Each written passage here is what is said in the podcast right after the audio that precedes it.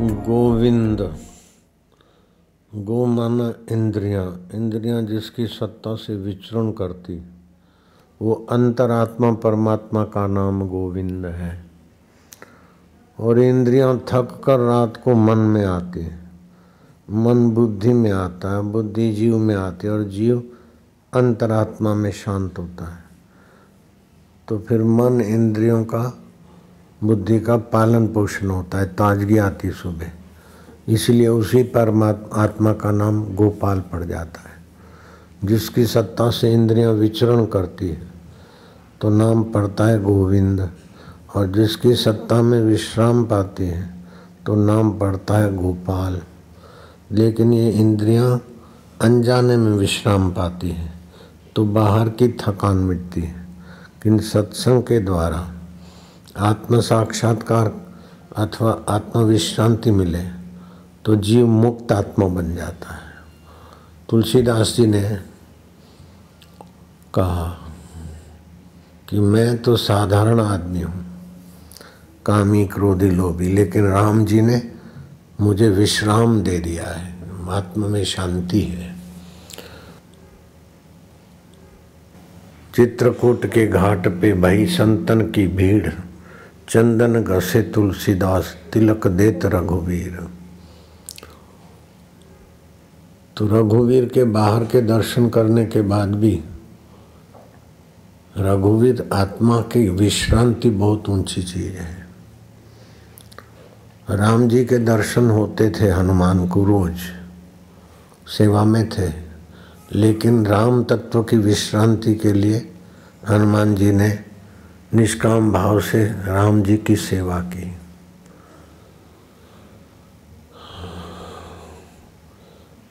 अंतरात्मा की विश्रांति और उसमें से नित्य नवीन रस, नित्य नवीन शांति, आनंद, सामर्थ्य उभरता रहता है। जैसे बर्फ़ से शीतलता, गर्मी से उष्णता, पेट्रोल से पेट्रोल की बू डीजल से डीजल की बू छौंक लगाते तो राई, मेथी आदि की अपनी हवा। लेकिन इन सब में जो सत्ता देने वाला परमात्मा चेतना है, उसमें विश्रांति पाने से नित्य नवीन रस, नित्य तृप्ति, बीते हुए का शोक नहीं आएगा, टिकेगा नहीं, भविष्य का भय सताएगा नहीं। वर्तमान में कोई भी उपलब्धि का अहंकार नहीं होगा। और कोई भी चीज़ वस्तु चली जाए तो उसका ज़्यादा भीतर से दुख नहीं होगा। बाहर से तो राम जी भी करते थे, हाय सीते, हे सीते, भाई लक्ष्मण। लेकिन अंदर से राम जी जो कहते होते। राज्य अभिषेक की तैयारी हो रही थी। और राज, राम राज्य के बदले राम वनवास हुआ, लेकिन चेहरे पर शिकन नहीं आई रामचंद्र जी को। और लंकेश को परास्त करके अयोध्या का राज्य मिला। तो हर्षित बाहर से देखे, लेकिन भीतर वही समता। तो ये परमात्मा में विश्रांति पाने वाले व्यक्तियों को सहज में मिलती है। और परमात्मा में विश्रांति, परमात्मा ज्ञान और परमात्मा विश्रांति जिनको मिलती है, वो परमात्मा मय हो जाते हैं। और सामान्य व्यक्ति भी जितना जाने अनजाने में परमात्मा विश्रांति पाता है, उतना ही वो अपने लिए, परिवार के लिए, समाज के लिए उपयोगी सिद्ध होता है। अपने लिए, समाज के लिए, ईश्वर के लिए उपयोगी हो जाता है। ईश्वर को प्रेम करेगा, क्योंकि मैं ईश्वर मेरे आत्मा है, प्यारे हैं। तो ईश्वर के लिए उपयोगी हो जाएगा।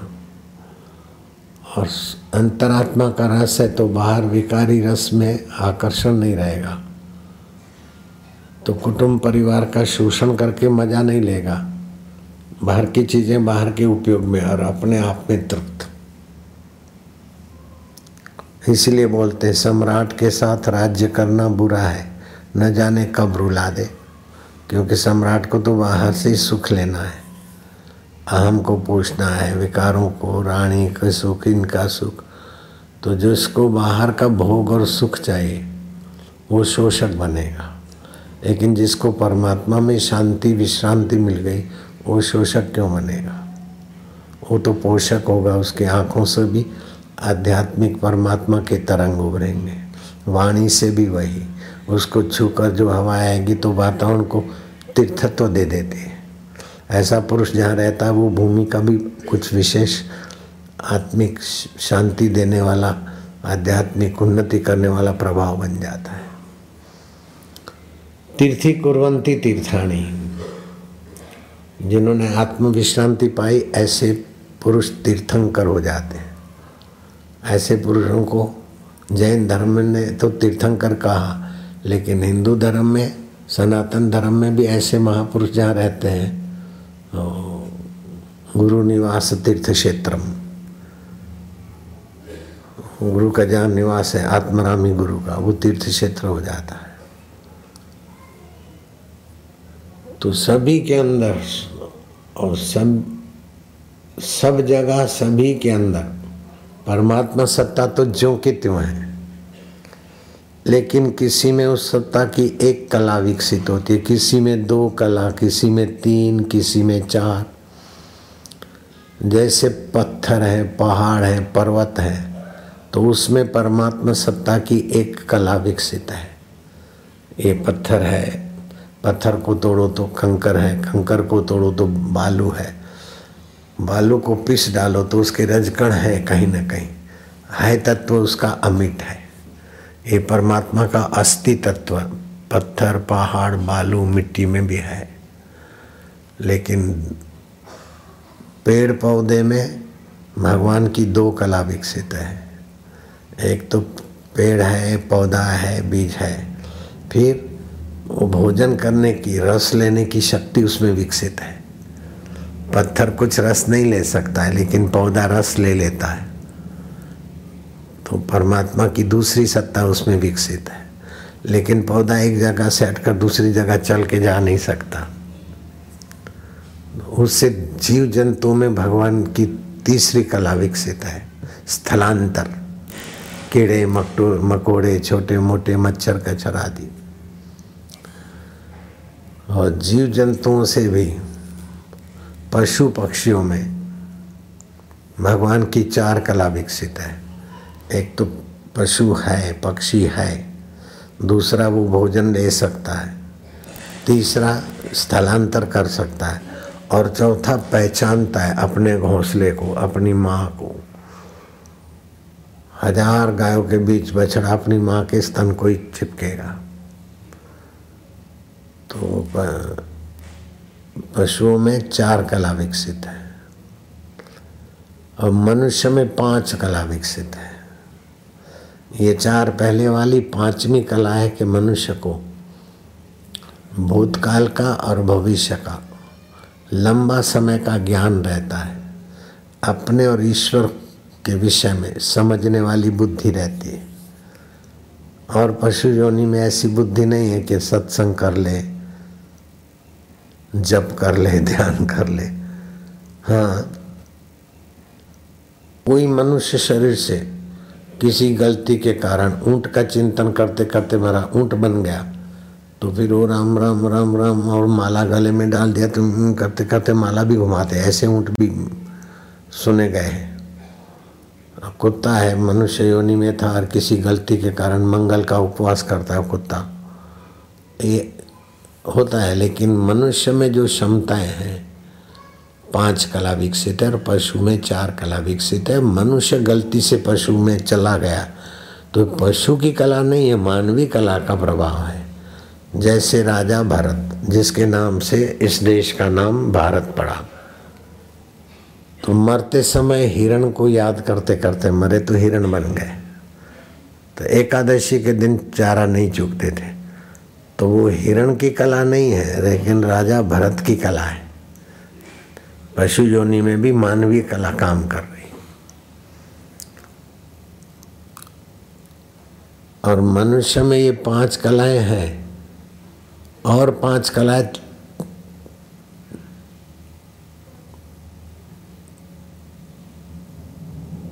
अगर ब्रह्मज्ञानी गुरु मिले तो फटाक से पा सकता है, दस कला वाला हो जाए श्री रामचंद्र जी मर्यादा पुरुषोत्तम थे, लेकिन उनमें दस कला विकसित थी। ब्रह्मज्ञानी गुरु के संग मिला था। लेकिन कृष्ण ने सोलह कला का प्रदर्शन किया। ब्रह्म ज्ञान मिला तो बीते हुए का शोक नहीं है राम जी को। भविष्य का भय नहीं, वर्तमान का अहंकार नहीं। चित्त में समता है। और अपने को व्यापक ब्रह्म रूप जानते हैं। ये पाँच कला राम जी को ब्रह्म ज्ञान की दूसरी मिल गई। लेकिन श्री कृष्ण के जीवन में सोलह कलाएँ दिखती हैं। राम जी दुभोजी थे तो दुभोजी दिखे, लेकिन कृष्ण चतुर्भुजी हो जाते थे।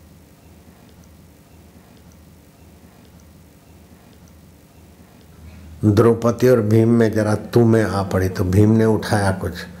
अब भीम उठाए तो द्रौपदी की हालत क्या होगी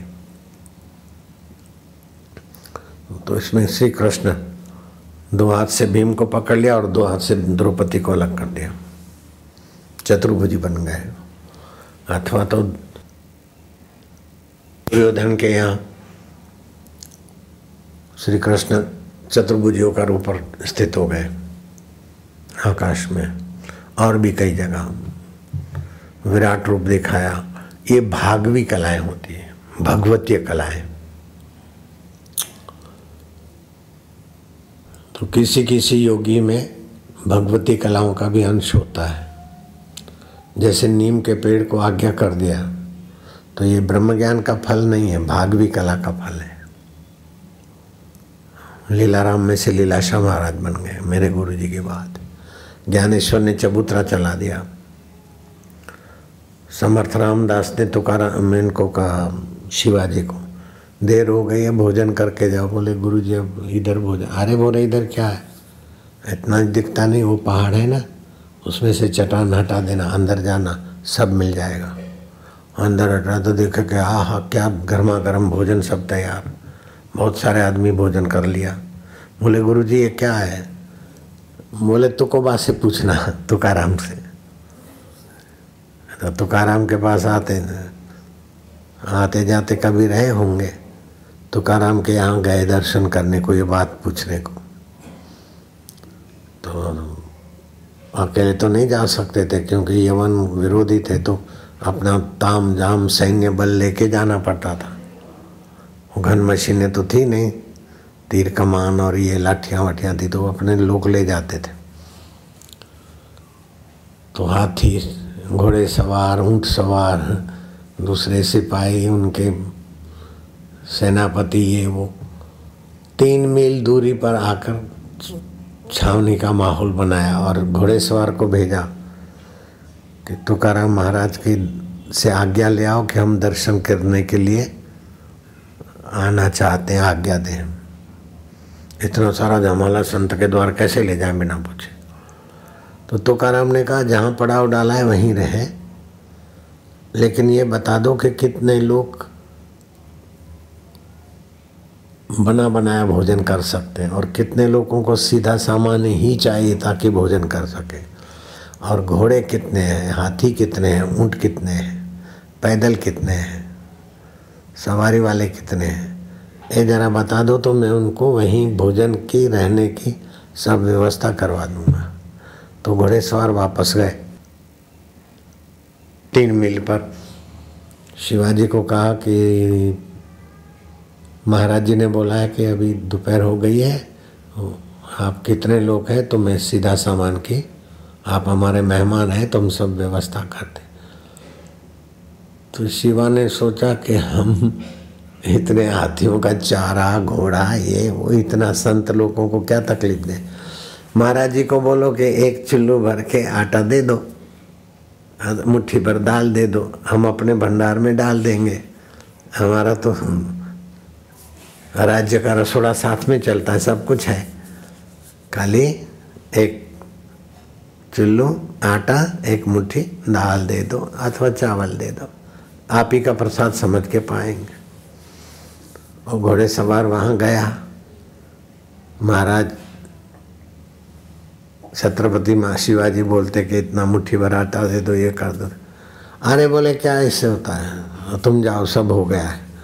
वो घोड़े सवार आके देखता है तो हो ढेर चारा पड़ा है, हाथियों के लिए, घोड़ों के लिए दाना पड़ा है, सीधा सामान सब पड़ा है।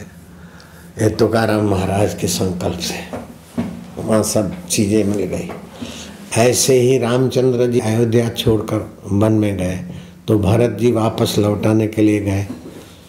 तो रास्ते में भरद्वाज आश्रम में टिके तो भरत जी अकेले नहीं थे। सुमन मंत्री भी था और अयोध्या की प्रजा भी बहुत सारी थी। तो महाराज का आश्रम तो सौ, दो सौ, पाँच सौ आदमी रहे, लेकिन ये पूरा झमेला। तो भरद्वाज ने भरत के अनुकूल रहने का व्यवस्था बना दी। और दूसरों के लिए भोजन, रहन सहन सब बना दिया। चले गए तो महाराज ने संकल्प मिटाया वो चला गया। ये भागवी कलाएँ होती इस, ये ब्रह्मज्ञानी गुरु का काम नहीं है। ये भागवी कला किसी के पास हो ब्रह्म ज्ञान ना हो और भागवी कला हो तो भी वो कर सकते हैं। ऐसे अलग अलग विद्याएँ हैं अलग अलग विभाग हैं। ऐसा हाथ घुमा के आकाश में से चीज़ ला के ऋतु हो चाहे नहीं हो, अभी ताजे आम फलाना ढिंगरा ऋतु ऋतु के अनुसार फल चाहिए तो और ऋतु के बिना का भी फल चाहिए तो।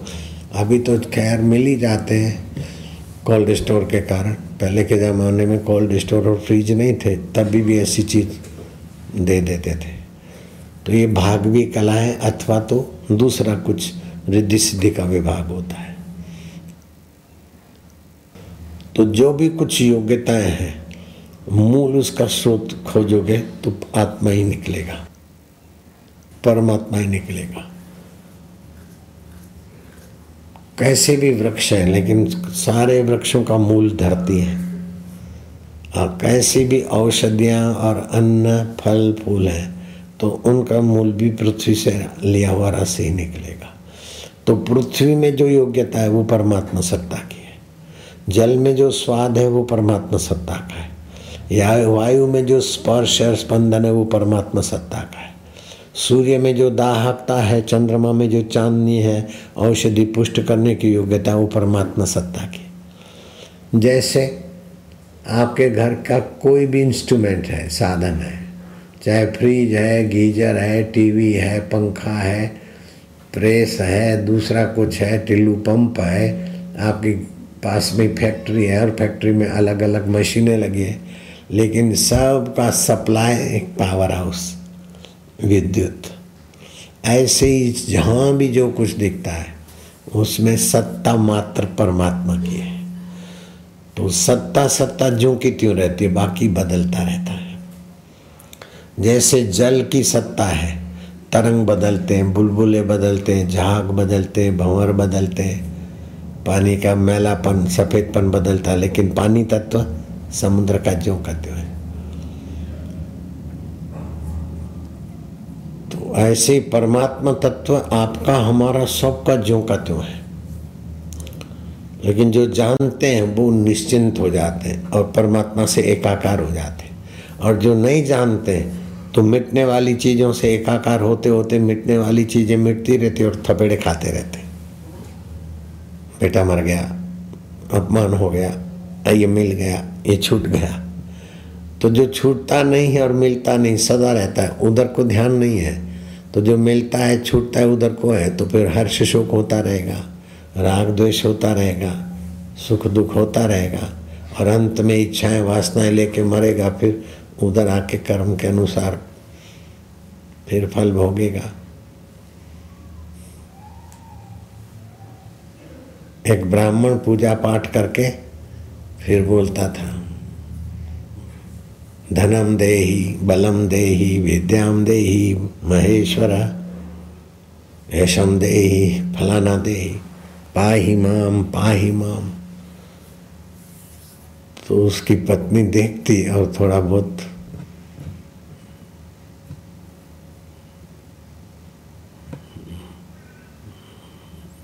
आश्चर्य से मुस्कुरा देती। एक दिन उसने इसी प्रार्थना की तो पत्नी ज़ोर से हंस पड़ी। अब उसको आके आज तक तो ये कभी कभी तू मेरे को टोंट मारती थी। आज तो ये मैं बोलता हूँ, उसी पर तू हँसी, सच बता क्यों हँसी? इतने दिन तो हम समझते थे कि ऐसे मज़ाक में लेकिन अब कोई रहस्य है। बोले, रहस्य तो है ही है, इसीलिए हँसी आती। बोले, क्या रहस्य? बोले, छोड़ो, ये रहस्य बताने का समय नहीं है और न पूछो तो अच्छा है। उसने आग्रह किया। ये घटना गीता प्रेस गोरखपुर के कल्याण मैगजीन में आई थी चालीसों साल पहले की।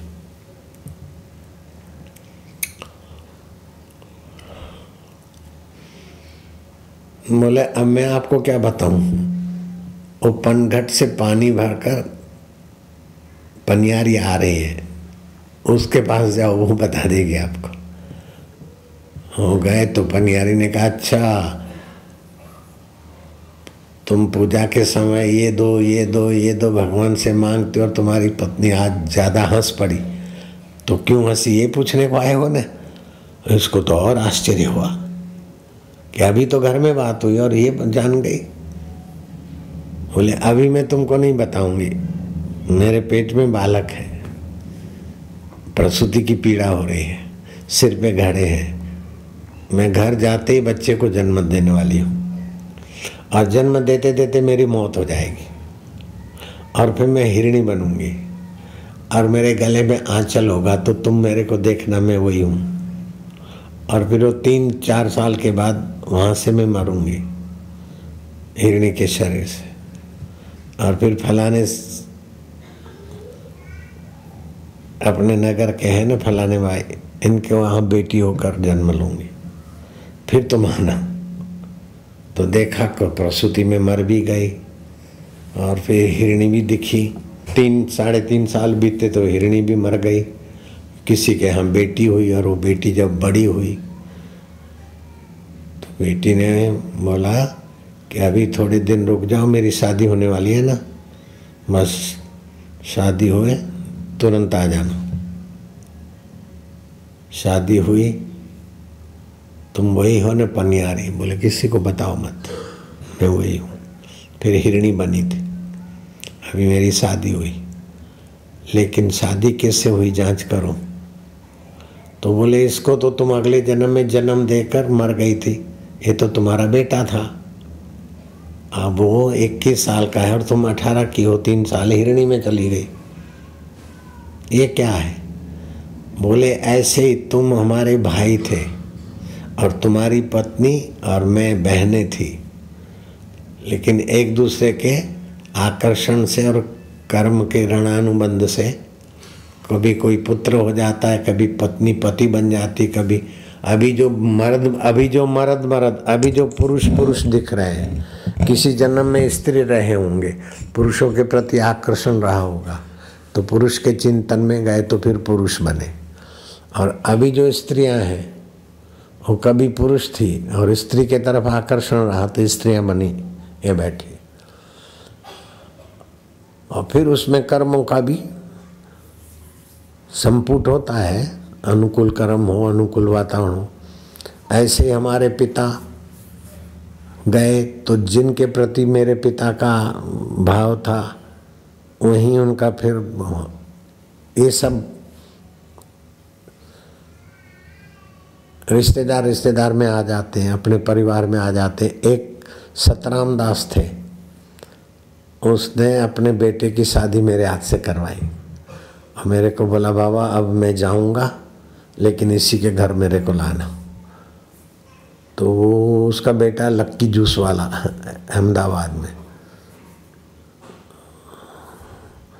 तो लक्की जूस वाले के यहाँ ही फिर उसका बाप सतराम दास हरि भाई के यहाँ जन्मा। अभी तो बड़ा लड़का बाईस, पच्चीस साल का हो गया। उसके यहाँ भी लड़के हो गए।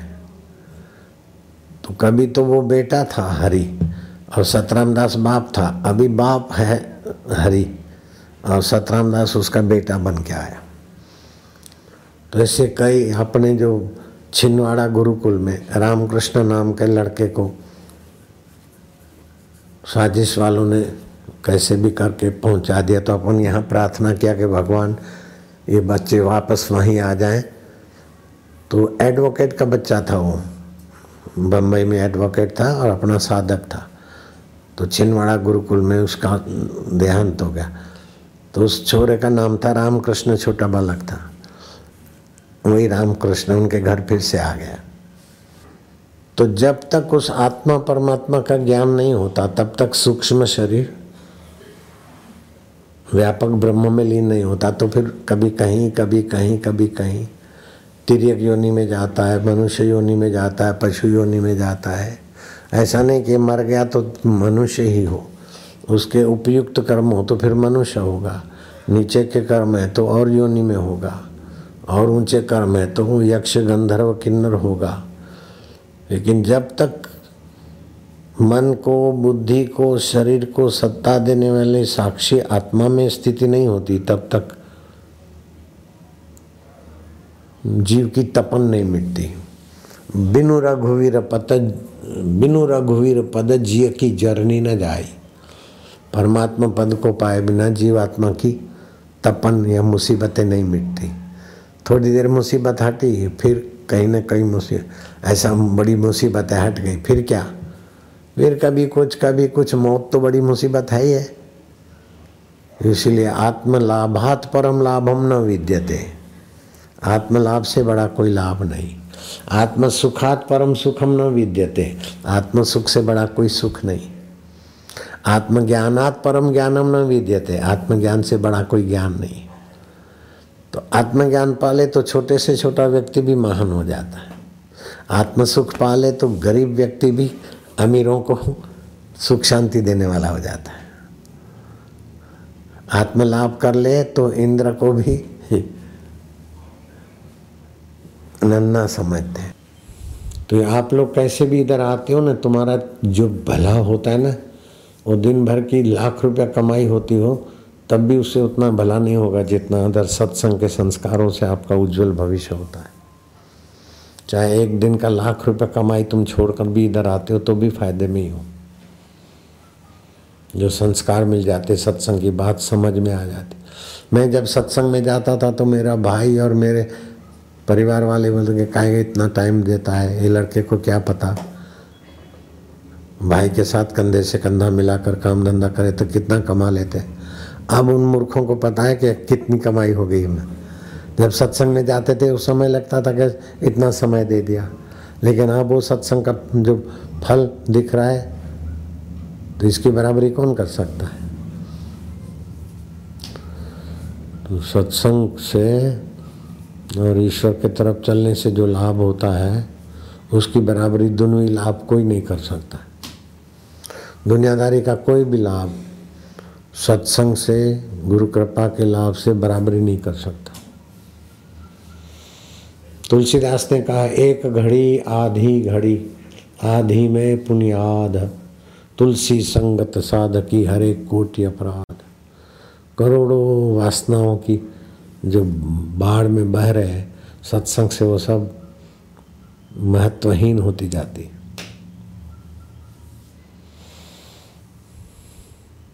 जितना महत्व संसार को देते उतना उससे आधा महत्व, आत्मा परमात्मा को पाने में देवे ना तो आप तो खुशहाल हो जाए। आपके द्वारा हज़ारों, लाखों लोग खुशहाल हो जाएँगे। तो आत्मा अमर है और शरीर मरने वाला है। आत्मा चैतन्य है, शरीर जड़ है। आत्मा आनंद स्वरूप है, शरीर दुख रूप है। आत्मा, माना जो अपन है, वो आत्मा है। और जो अपन नहीं है, वो शरीर है। शरीर तीन प्रकार के होते हैं। आँखों से जो दिखता है, उसको स्थूल शरीर बोलते हैं। और आँखों से नहीं दिखता। पाँच कर्म इंद्री पाँच ज्ञान इंद्री पाँच प्राण, मन और बुद्धि, सत्रह तत्वों का जो सूक्ष्म शरीर रहता है।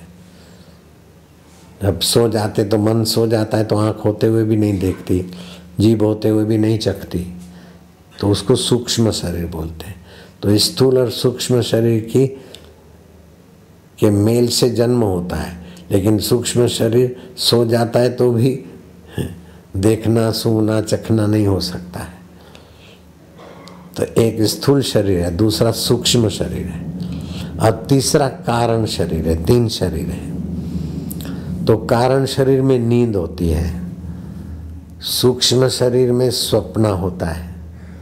और सूक्ष्म शरीर जब बाहर जागता है तो स्थूल काम होता है। तो रोज जागृत बदलती है। स्वप्न आता है, चला जाता है। नींद आती, चली जाती। तो तीनों शरीरों में तुम्हारी स्थिति होती है। लेकिन तीनों शरीर बदल जाते, फिर भी तुम वही के वही हो। उसी को बोलते आत्मा। जिसने जागृत देखा, उसी ने स्वप्न देखा। जिसने स्वप्न देखा, उसी ने गहरी नींद में विश्राम किया और वही कल जागृत में आया। कल का जागृत आज नहीं है, रात का स्वप्न आज नहीं है, रात की गहरी नींद आज नहीं है, अभी नहीं है, लेकिन आप वही के वही हैं। तो वही के वही है उसमें टिकने की तरकीब, इसको बोलते आत्मविद्या। भगवान राम के गुरु जी बोलते हैं, हे राम जी, हे राम जी पृथ्वी का सारा धन ऐश्वर्य एक आदमी को मिल जाए। पृथ्वी का सारा, सारा धन ऐश्वर्य एक आदमी को मिल जाए। और इंद्र का वैभव भी मिल जाए। और इंद्र का वैभव भी मिल जाए। लेकिन लेकिन आत्मज्ञान से वो रहित है तो आत्मज्ञान से वो रहित है तो विष्टा के कृमि से भी उसको तुच्छ जानो। विष्ठा के कृमि से भी उसको तुच्छ जानो। धरती का सारा संपदा, सारा वैभव और इंद्र का भी मिल जाए और आत्मज्ञान नहीं है, आत्मा परमात्मा का ज्ञान, प्रीति, रस नहीं है तो विष्ठा के कीड़े से भी वो आदमी तुच्छ है, क्योंकि कीड़े को बेटे बेटी की शादी की चिंता नहीं रहती। और ये मेरा छूट जाएगा, ऐसा कोई भविष्य का भय भी नहीं रहता। और कीड़ा तो कीड़े की योनि से ऊपर आएगा, लेकिन वो वैभव में फंसा है, आत्मज्ञान नहीं है तो कीड़े से भी तुच्छ है। मनुष्य योनि से फिर नीचे योनि में जाएगा। तो एक कला पत्थर, दो कला पेड़, तीन कला जीव जंतु चार कला पशु पक्षी, मनुष्य में भगवान की सत्ता की पाँच कलाएँ। उस मनुष्य को अगर सत्संग मिल जाए तो पाँच दूसरी कलाएँ विकसित हो जाती तो वह वो मनुष्य जीते जी मुक्त आत्मा हो जाता है, महान आत्मा हो जाता है।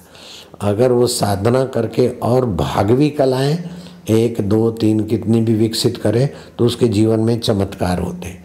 तो तुकाराम महाराज के पास जब शिवाजी जा रहे थे तो तुकाराम ने संकल्प करके वहाँ शिवाजी के जो हाथी, घोड़े, ऊँट, पैदल आदि थे, उन सब के लिए भोजन आदि की व्यवस्था कर दी। सिद्धियों के बल से। तो शिवाजी को तो आश्चर्य तो हुआ। शिवाजी जब तुकाराम महाराज के पास गए तो उन्होंने कहा कि मैं समर्थ रामदास के पास गया तो उन्होंने कहा, पत्थर, ये पहाड़ का पत्थर थोड़ा हटाना तो अंदर गुफा है, वहाँ तुम्हारे लिए सब व्यंजन तैयार है। तो वहाँ हमने भोजन किया और फिर समर्थ रामदास से पूछा कि सब गुरु जी कैसा है? इधर तो कोई रसोईया नहीं दिखा, कोई आता जाता नहीं। एकदम जंगल, पहाड़, ये कैसा? बोले, तुकुबा से पूछना।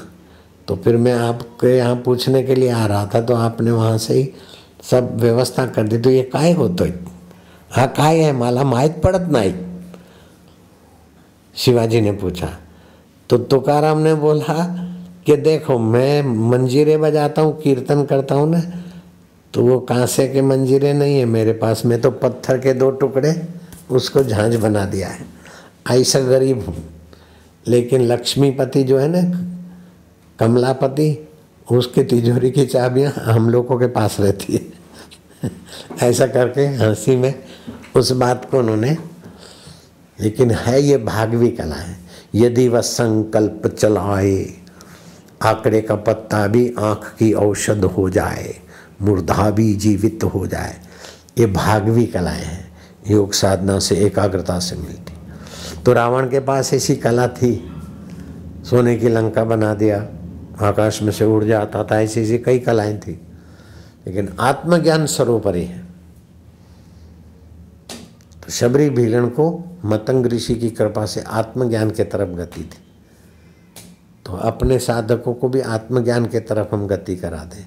कला बला में बहुत समय जाता है थोड़ी सी संसारी चीज़ें इधर से उधर हो गई तो क्या बड़ी बात है। तो अब तुम्हारे जीवन में क्या करना है तुमको? छोटी सी साधना करो, पाँच मिनट रोज। आत्मज्ञान में जल्दी गति हो जाएगी। क्या कि रात को सोते समय पूर्व के तरफ़ अथवा तो दक्षिण के तरफ़ सिर हो और सोते समय कुल्ला बुल्ला करके बिस्तर पर आ गए और अपने कमरे को भगवान के नाम से पवित्र कर दिया। गोचंदन अगरबत्ती अथवा गाय के गोबर के कंडे का कभी कभी धूप कर दिया। ये जो सुगंधी वाली अगरबत्तियाँ हैं ना, वो तो है केमिकल की सुगंध और कोलसे का पाउडर।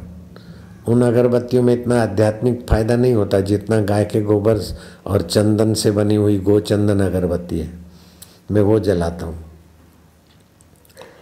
तो आप अपने कमरे में कभी वो जला दिया करो। फिर हरि ओम ओम ओम करके हास्य प्रयोग करो। तो कमरे के वाइब्रेशन सात्विक हो जाएँगे। फिर क्या करना है? सीधे लेट गए। अब पाँच छः कलाक तो शरीर से कोई काम लेना नहीं है। झोप लेते झोपले काय करायचं? इकडे तिकडे काय करायचं? अब पाँच छः घंटे तो शरीर से कोई काम नहीं लेना है, शरीर पाँच भूतों का है। ये पाँच भूतों का शरीर पाँच भूत संभाले। मान, बुद्धि और अहंकार, ये सूक्ष्म शरीर सूक्ष्म भूतों का है। और मैं आत्मा परमात्मा का हूँ तो ये पाँच भूत का शरीर पाँच भूत संभाले। और सूक्ष्म शरीर सूक्ष्म शरीर भूत संभाले। और मैं आत्मा हूँ, परमात्मा मुझे संभालेंगे। मैं परमात्मा में जा रहा हूँ। ओम शांति, ओम आनंद, ओम ओम। हृदय में आप बोलते जाना हाँ? ओम शांति, ओम ओम। आनंद, ओम ओम। प्रभु जी, ओम ओम। अब श्वास अंदर गया तो ओम, बाहर आया तो एक।